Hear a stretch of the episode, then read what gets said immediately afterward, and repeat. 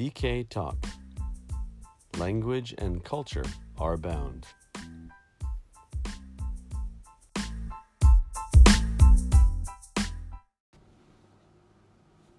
Hey, how's it going out there?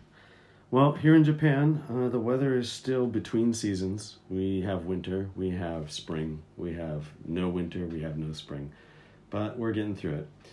Uh, it's still cold enough, however, so that I'm up on the mountain gathering and chopping firewood because we have a nice fat wood burning stove in our living room, which is nice to get up to in the morning and nice to sit by in the evenings. So that kind of puts some, I don't know, it really perks up the mood around here during this kind of strange weather that we've been having.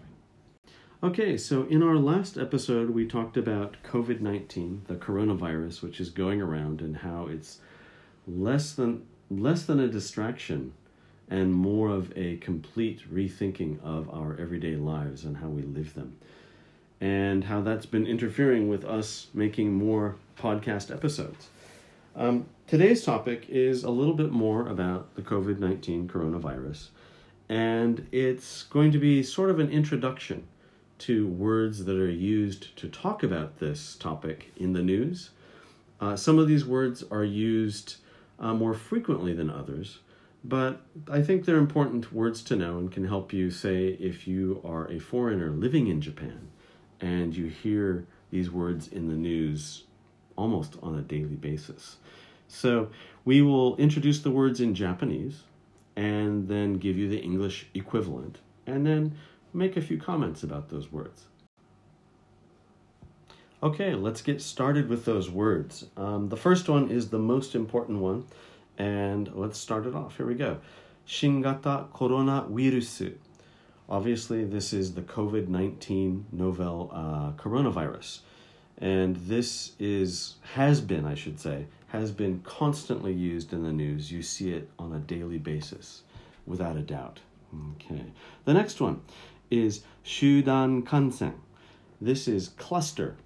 And we don't really hear a lot about this in the news too much unless you get into the more detailed after the main news stories that are on the news and in the newspaper and whatnot. So, cluster. Okay, next one. Toshifusa. Uh, this means lockdown. And the difference between lockdown and toshifusa is that the, the Japanese version tends to be a little more, hmm, how shall I say, not so strict as what you hear about in the Western countries. Um, and so it's a, basically the same meaning, but again, just not as strict. So, but very good to know.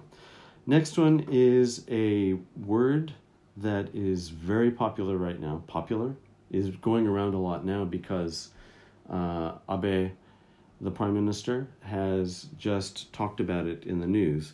And let's see, this is kind of a long one, so let's give this a shot. Kinkyu Jitai Sengen. And this is National Emergency Declaration. And again, we're hearing about this a lot. A lot of experts are talking about this on the news every day at the moment. Okay. Another word is yosei. Uh, this is a request, and this is used in terms of the government asking people to stay home. And when they're not being super strict about keeping you at home, but they're asking people to uh, stay away from crowds and going to places where the virus could possibly spread very easily. Okay, next one is a mouthful, and there are two kind of long phrases for this, but it's very important now. Uh, we hear a lot about this in the US and European countries, and it's becoming mm, sort of a, a challenging concept here in Japan. Um, but let's give this one a try. Um, hitogomi o sakeru. This means social distancing. And that's one way of saying it. Another way, which is a slight difference, is hito to no kyori o tamotsu. This is, again, social distancing. And like I said, um, the concept of social distancing is something I think, in my opinion, in Japan, people are struggling with and how to uh, go about keeping their distance from other people in everyday life. Let's see, the next one. This one is has been sort of ambiguous to me a little bit, but let's go to it. Uh, jishuku. This basically means self restraint. Um, we see this when the government is talking to the general public about using self restraint when going out, or when going to work if they have to, or when going shopping, uh, or when attempting to do social distancing. Um, and I think my interpretation of it is more like using your best judgment and being smart about uh, those sorts of situations when you leave your house to avoid uh, getting the virus. Okay, next one. This is a very important one in California right now. We hear this in the news all the time. This is called Jishu Kakuri, and this means self quarantine. Um, we hear this a lot, and it's a good word to know, and it can be helpful to know that that's what they're talking about in the Japanese news if you happen to be watching. Okay, next, next we have uh, two phrases which are related. Um, one is yosei. This means to test positive for the COVID 19 uh, coronavirus. The opposite is insei, and this is to test negative for the COVID 19 coronavirus. And again, all of the words that we've talked about today, uh, although quickly, are very good to know, especially when you see them on the Japanese news every day. And some are used a little more frequently than others, but it's good to have a sense of um, what they mean uh, when the people are talking on the news. It could be helpful for you, and especially if you're a foreigner living in Japan. There they are. All right.